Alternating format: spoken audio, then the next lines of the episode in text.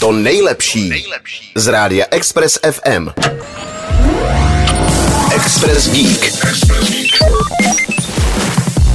Střecha Pražského kongresového centra má rozlohu téměř 7000 metrů čtverečních. To je asi zhruba hrací plocha fotbalového stadionu v Edenu, kde svoje zápasy hraje třeba česká reprezentace. A právě na takové rozloze se budou od jara příštího roku o energii starat fotovoltaické panely.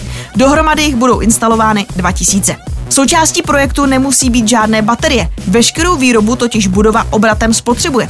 Fotovoltaika by měla pokrýt asi 10% její spotřeby. Elektrárna bude mít výkon 1 MW a v osvětových podmínkách Česka vyrobí asi 1100 MWh ročně.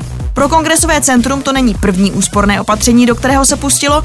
Podobně zaměřené projekty zahrnují modernizaci vytápění, vzduchotechniky nebo osvětlení a celková úspora už tak činí 32 milionů korun. Express Geek.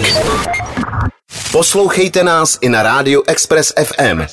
Další informace o živém vysílání na expressfm.cz.